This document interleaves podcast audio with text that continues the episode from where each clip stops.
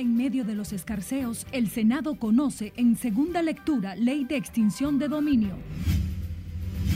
Luis Abinader deja en funcionamiento Centro Oncológico, un Instituto de la Visión y un laboratorio en la Clínica Cruz Jiminián. Mientras que en el Hospital Salvador B. Gautier persisten las quejas por deficiencias. Muere niño de nueve años mientras jugaba en las inmediaciones de un canal de riego en Santiago. Esos policías con un nuevo, un nuevo modelo de reclutamiento. Y más policías irán a vigilar las calles mientras acuerdan con Defensoría del Pueblo mejorar la convivencia en los cuarteles.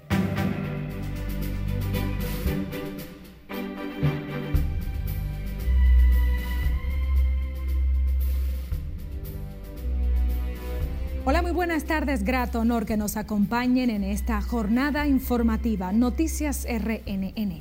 María Cristina Rodríguez les informa en el recorrido. Iniciamos con el Senado de la República, que conoce hoy en segunda lectura la ley de extinción de dominio. En medio de los escarceos y la oposición de los bloques del P L D y la Fuerza del Pueblo, Nelson Mateo está en directo desde el Senado precisamente. Muy buenas tardes, Mateo. Saludo, ¿qué tal? Muy buenas tardes. Así es, tal y como tú adelantas, el Senado de la República tiene en agenda a conocer hoy eh, la propuesta de ley de extinción de dominio en segunda lectura, sin la elusión fiscal, pero con la retrospectividad incluida, con un plazo de veinte años anteriores para perseguir las fortunas ilegales. Aprobada en primera lectura el pasado martes como una ley ordinaria, se espera que hoy se inicie la lectura íntegra del informe favorable para su posterior conocimiento. Los senadores oficialistas aseguran que tienen los votos necesarios para aprobar junto a sus aliados la ley de extinción de dominio, a pesar de la oposición del Partido de la Liberación Dominicana y los senadores de la Fuerza del Pueblo. De mi parte, es todo por el momento desde el Senado de la República. Retorno contigo al set de noticias. Muchísimas gracias, Nelson Mateo, por reportarnos en directo desde el Senado de la República. En Santiago, el director de la Dirección General de Impuestos Internos, Luis Valdés, destaca el crecimiento económico que registra el país, mientras también valora las recaudaciones que aumentaron en veinticinco mil millones, equivalentes a unos trescientos noventa y ocho mil millones en los primeros seis meses de este año. El servidor público explica además que en torno a las regulaciones de servicios digitales, con la renta de apartamentos bajo la plataforma Airbnb, están recibiendo asesorías, ya que no vendría a agravar a los consumidores. Asimismo, Valdés habló luego de concluir una misa que se realizó en la Catedral de Santiago Apóstol por el veinticinco aniversario de la institución recaudadora. El presidente de la República, Luis Abinader, encabezó este jueves la inauguración de un centro oncológico, un instituto de la visión y un laboratorio en la Clínica Cruz Jiminián, obras que sobrepasan los ciento veinte millones de pesos de inversión privada dirigidas a personas de escasos recursos. Nuestra compañera Lauri Lamar nos cuenta más en directo. Buenas tardes, Lauri. Adelante. Gracias, buenas tardes. Durante el acto de inauguración, el presidente Luis Abinader insistió en la necesidad de una red oncológica a nivel nacional para atender los casos de cáncer, cuya enfermedad registra un aumento en el país, según especialistas. De una verdadera red oncológica en todo el país. El mandatario reiteró el compromiso del gobierno por mejorar la calidad de salud de los dominicanos. Vamos a seguir apoyando este centro y ojalá personas, aunque no hay tantas, pero personas como el doctor Cruz Jiminián puedan, con esa vocación de servicio, con ese gran corazón, con ese sentimiento humano, puedan tener también otras unidades oncológicas. De su lado, el doctor Félix Antonio Cruz Jiminián, presidente de la fundación del mismo nombre, precisó que con las nuevas instalaciones se busca brindar servicios de salud integral a los habitantes del Gran Santo Domingo, donde toda persona enferma de cáncer hay que atenderlo con o sin dinero. con o sin documentos. A los familiares de paciente oncológico le pido darle todo su amor. El amor del familiar, el amigo, es la mejor medicina. No nos deja caer en depresión. La depresión es el alimento favorito del paciente del cáncer. Jiminián adelantó que la cartera de servicios de estos centros médicos incluye oncología, ortopeda, ginecología, hematología, mastología, cirugía oncológica, quimioterapias, farmacia y un gran número de especialidades para cumplir con la demanda de los usuarios. Además del Centro de Especialidades Oncológicas, en esta clínica también funcionará un laboratorio y un Instituto Internacional de la Visión, también un personal calificado para tratar cualquier enfermedad visual. De mi parte es todo, retorno al estudio. Muchísimas gracias, Lauri Lamar, en directo.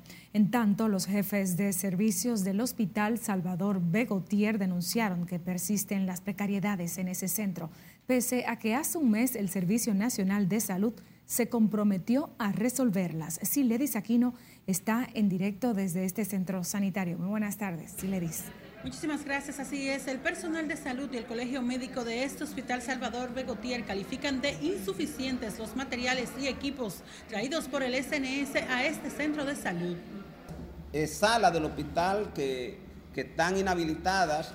Aseguran que en el hospital permanece la falta de personal, medicamentos, equipos y mejora de la infraestructura. Los propios médicos, quienes tienen que hacer la limpieza por la falta de recursos humanos, y a esto se le agrega que no hay recursos eh, materiales para limpieza y son los propios médicos quienes tienen que estar comprando para las oficinas.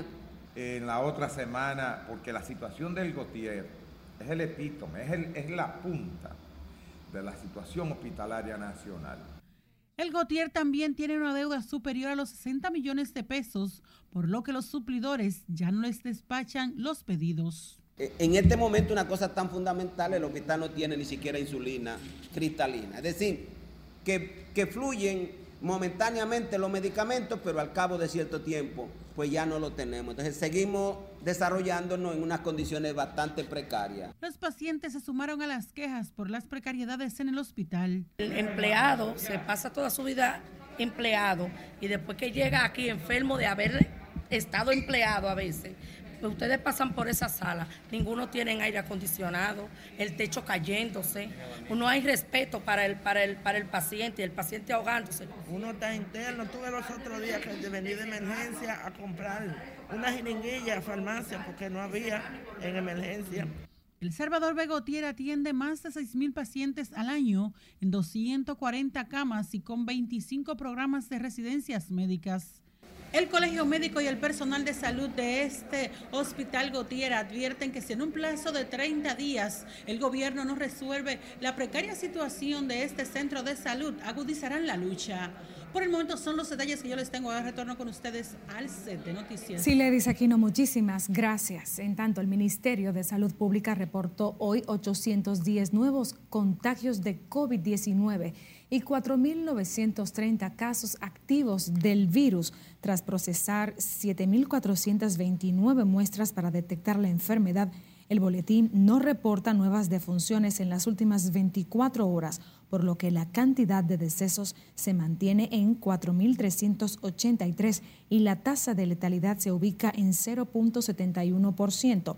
La tasa de positividad diaria está en veintiuno punto treinta y uno por ciento, mientras que la ocupación hospitalaria se ubica en siete punto cinco por ciento. El presidente del Colegio Médico calificó como un problema serio las muertes por accidentes de tránsito en el país, ocupando el primer lugar según mediciones de la Organización Mundial de la Salud. Senen Cava criticó el accionar de las autoridades para revertir las estadísticas fatales que cobran la vida especialmente a jóvenes entre quince y treinta y cinco años de edad. No va a aumentar la mortalidad, es decir, es un problema complejo, pero que debe de partir de una decisión oficial, por querer abatir esas estadísticas macabras que de tiempo en tiempo se informan en la población. Las cifras de muertes por accidentes de tránsito en República Dominicana son sesenta y cuatro punto seis decesos al año por cada cien mil habitantes, La mayoría, un ochenta y siete por ciento, son hombres y un trece por ciento mujeres. Vamos a Santiago, donde un niño de nueve años fue encontrado muerto en las aguas del canal Ulises Francisco Espaillat, en la parte oeste de la ciudad. Junior Marte nos cuenta.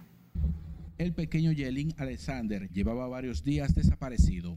Ya se han ahogado bastante gente y tienen que dar una determinación, tienen por completo que se raye esto o ponerle vigilancia a este canal. Uno no, no puede hacer nada porque tiene los brazos, los brazos atados, que eso, ese canal hay que protegerlo, protegerlo para que los niños ni, lo, ni la gente grande se bañen. Es el segundo niño que muere en este canal de riego de la misma familia.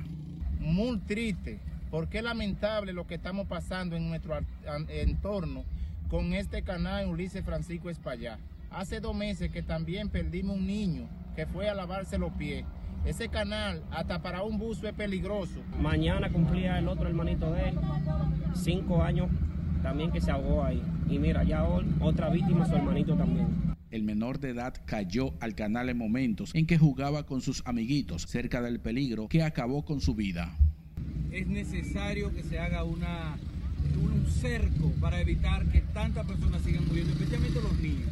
En este caso, esta criatura, eh, apenas quizá unos once años, eh, se ahogó ayer y hoy fue encontrado por eh, sistema de socorro. El cadáver fue levantado por las autoridades y de inmediato fue sepultado, dado el avanzado estado de descomposición que presentaba. En Santiago, Junior Marte, R N N. Nos vamos a comerciales, pero al volver, ¿por qué dejar fuera del expediente Medusa a voluptuosas mujeres vinculadas en la investigación?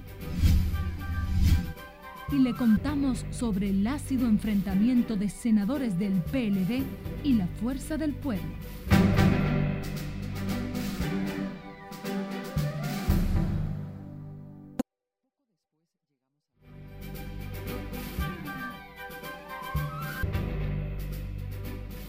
Retornamos con más noticias de interés. La Defensoría del Pueblo y la Policía Nacional se unieron en alianza bajo el programa de Seguridad y Convivencia Ciudadana, que tiene como objetivo proteger a las personas bajo custodia en los diferentes destacamentos del país.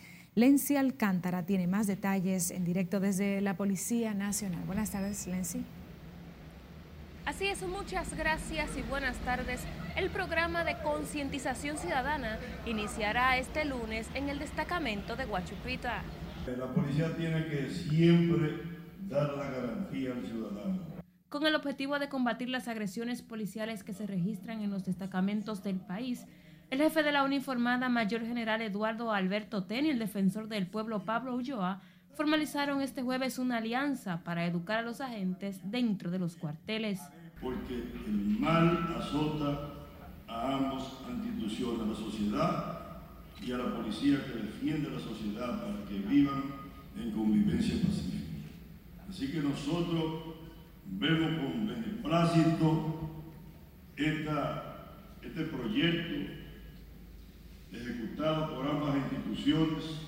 Vamos a seguir buscando a la medida soluciones para llevar a cabo la armonía, la cercanía, la policía de proximidad con la ciudadanía. La iniciativa permitirá que la Defensoría del Pueblo coloque afiches en los setecientos diecisiete destacamentos de la República Dominicana, donde estarán detallados los derechos y deberes de los ciudadanos detenidos. El defensor está poniendo en manos de la policía y la policía en manos del defensor una unidad que permite tener un contacto directo con el ciudadano, involucrar al ciudadano en un proceso continuo de monitoreo y de información, pero al mismo tiempo estamos logrando que la conflictividad se reduzca, teniendo un mecanismo de resolución alternativa de conflicto y con esto permitir una democracia más fluida.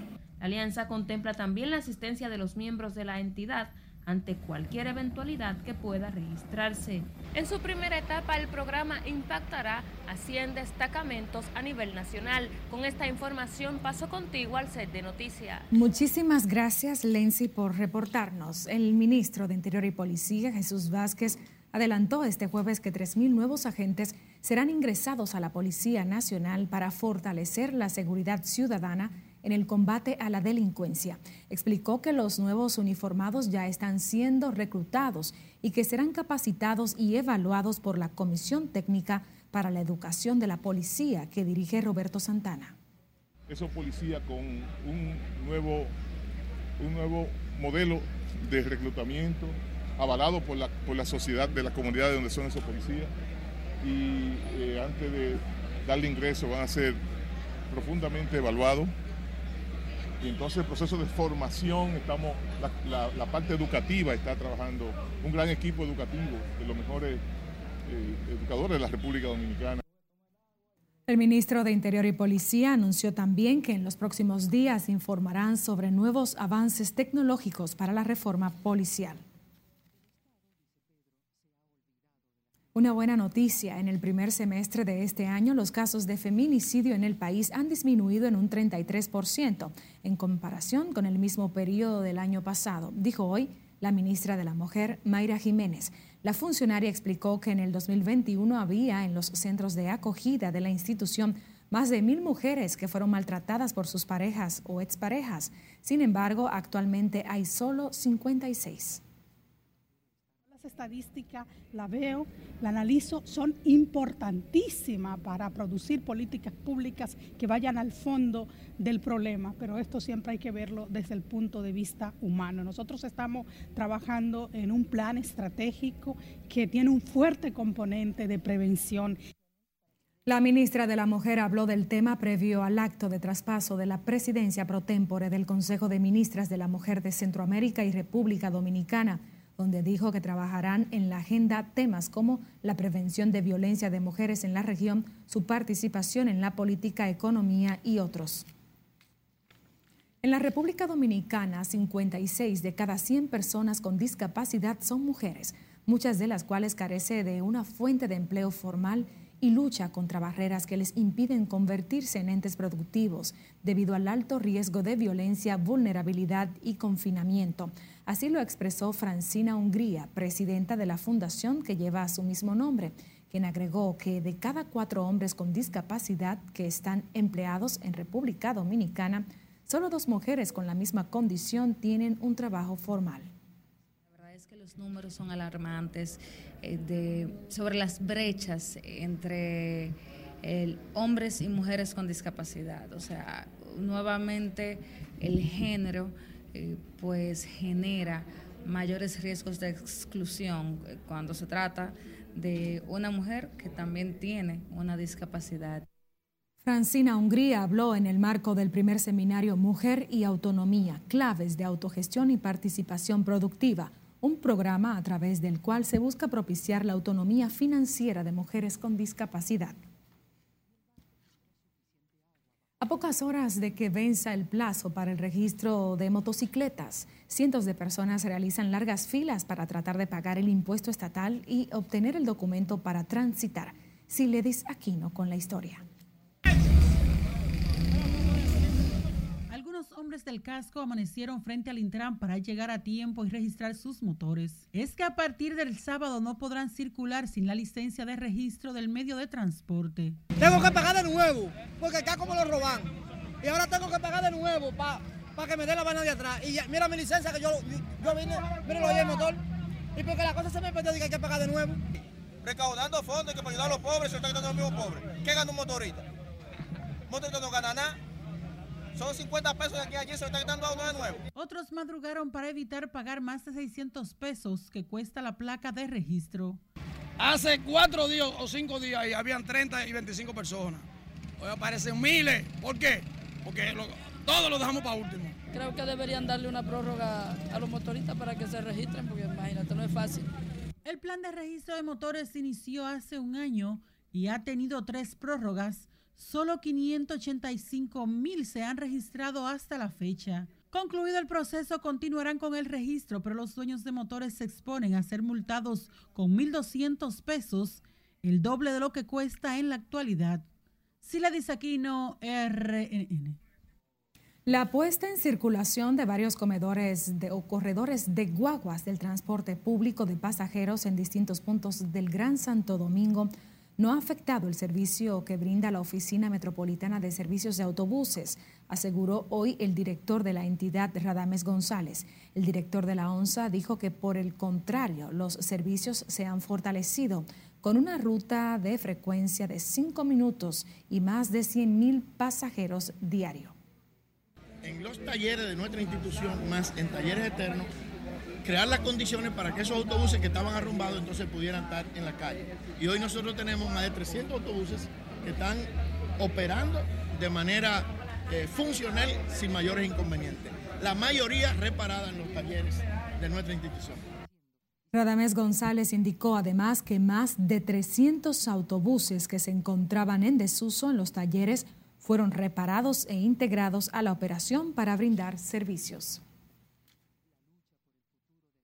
Cambiando el curso de las noticias, los senadores oficialistas Ginette Burnigal y Alexis Victoria Yeb invitaron al senador del P L D, Iván Lorenzo, a que presente sus declaraciones juradas de bienes como el ex procurador adjunto, antes de seguir cuestionando las fortunas declaradas del ministro de Hacienda, Jorge Vicente.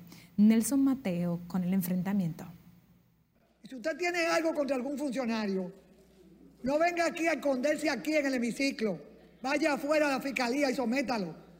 El portavoz del P L D en la Cámara Alta volvió a dirigir sus cañones en contra del ministro de Hacienda.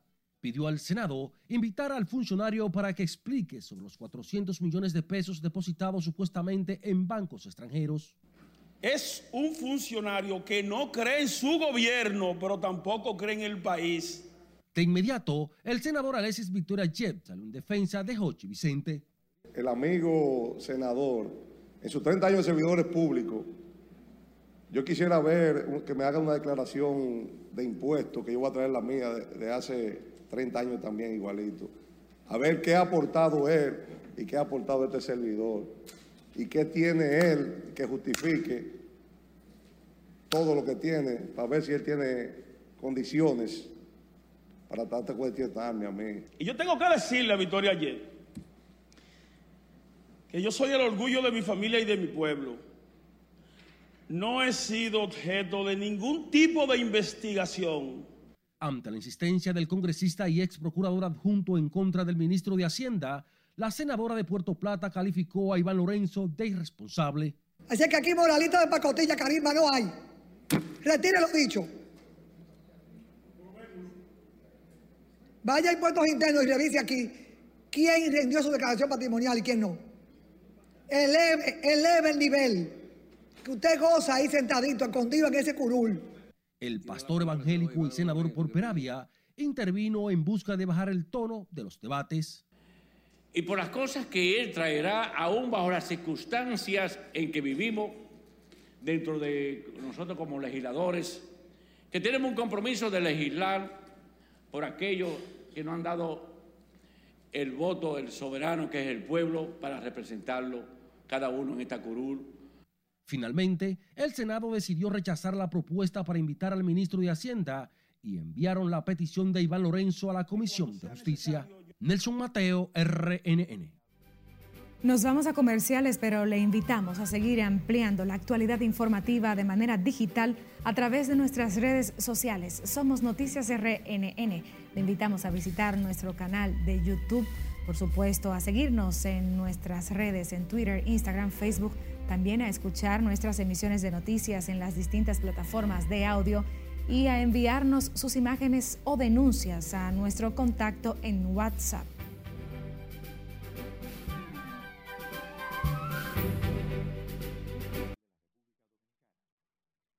Este segmento llega a ustedes gracias a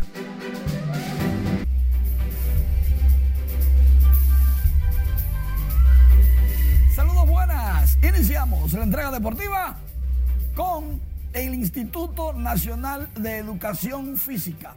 Ellos tienen pautado el tercer torneo nacional de atletismo escolar que se va a efectuar del veintisiete al veintinueve de julio en Barahona. El director técnico del INEFI, Juan Antonio Roa, dice que trabajan para fomentar a través del deporte actividades recreativas. Y hablando de recreativas, el Ministerio de Deporte entregó un remozado multiuso el padre Fernando Lora en el municipio de San Antonio de Guerra, Santo Domingo Oeste. Aplausos. Mientras tanto, Juan Soto pegó dos cuadrangulares y llegó a diecinueve para los Nacionales de Washington, que estuvieron jugando dos partidos contra los Marineros de Seattle. Ambos cuadrangulares fueron en el noveno episodio. Teoscar Hernández hizo lo propio, conectó dos bambinazos y llegó a once. Teoscar, cuatrocientos cuatro y trescientos sesenta y cinco pies. Tiene ciento diecinueve en su carrera. Vladimir Guerrero junior descolgado, pero la sacó. trescientos noventa y siete pies, tiene veinte cuadrangulares, noventa y dos en su carrera. Ketel Marte, séptimo cuadrangular por el mismo centerfield. Qué palo de cuatrocientos seis pies. Y Ramón Laureano de los Atléticos también conectó cuadrangular. Tiene ocho y cincuenta y siete de por vida, cuatrocientos veintinueve pies. Estas y otras informaciones en nuestra página web y redes sociales. Somos erre ene ene punto com punto de o. En nuestros próximos espacios, más informaciones. Por el momento, sigo contigo. Este segmento llegó a ustedes gracias a... Retomamos más noticias. Entrenadores y deportistas exigieron hoy al gobierno la reconstrucción del play de béisbol en el sector Córbano Sur en San Juan, el cual se encuentra en estado de abandono. Julio César Mateo nos cuenta más. Son más de trescientos los niños que reciben entrenamiento deportivo en estos terrenos propiedad del Estado.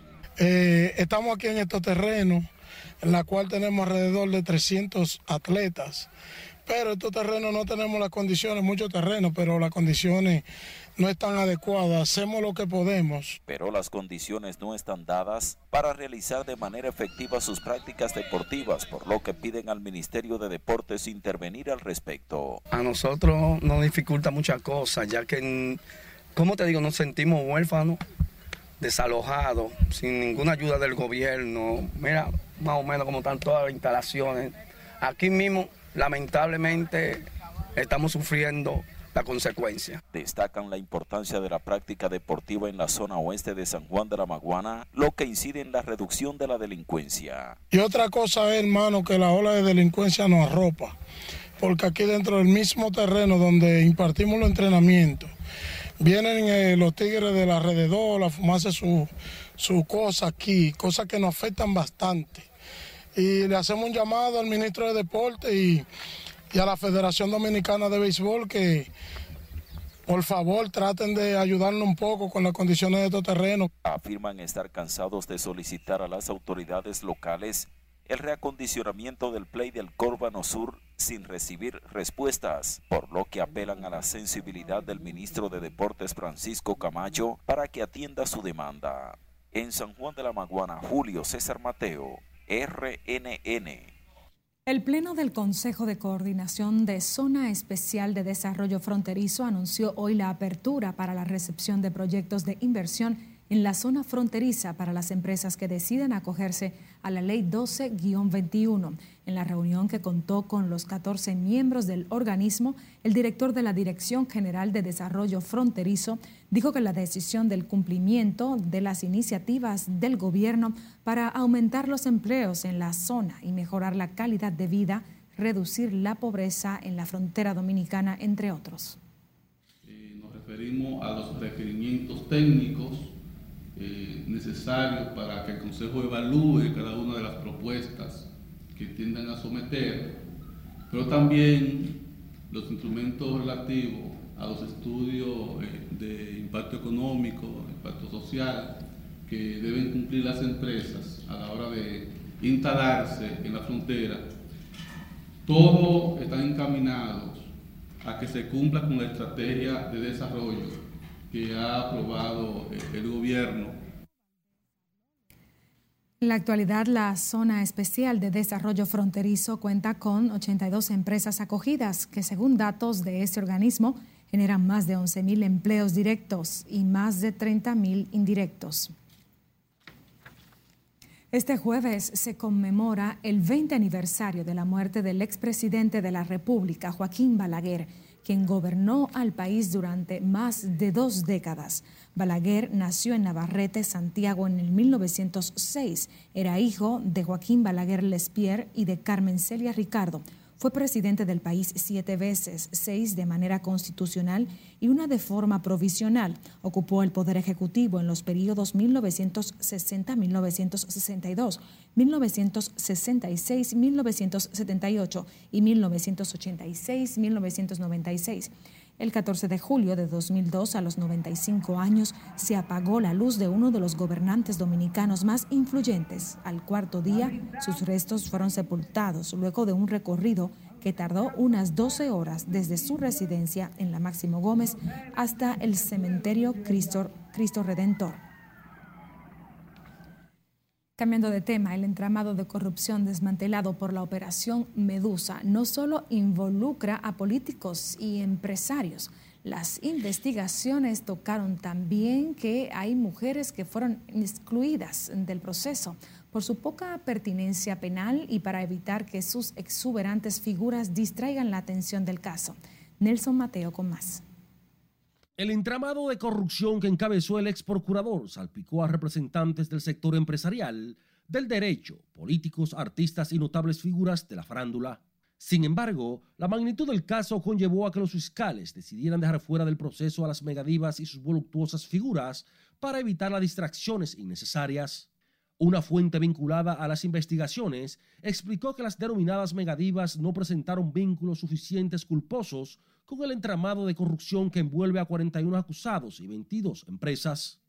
El proceso criminal, calificado como el más complejo de los instrumentados por el actual Ministerio Público, tenía como modo operandi el reclamo de un veinte por ciento de cada obra asignada mediante licitaciones amañadas. La licitación de esas obras, según la teoría de la acusación, eran revisadas en horas de la noche en la sede de la Procuraduría General de la República, y sus informaciones reveladas a los empresarios favoritos de Jean Alain Rodríguez y su estructura de chantajes y sobornos. La supuesta asociación de malhechores, tal y como lo tipifica el Ministerio Público, está pendiente de que el apoderado juez Amaury Martínez del tercer juzgado inicie la instrucción de un proceso que los fiscales han querido blindar no solo con las más de tres mil pruebas integradas al expediente, sino también evitando el morbo y las distracciones que generaría la presencia de algunas despamparantes figuras excluidas. Nelson Mateo, R N N. Con esta nota despedimos la primera emisión de Noticias R N N. María Cristina Rodríguez estuvo con ustedes.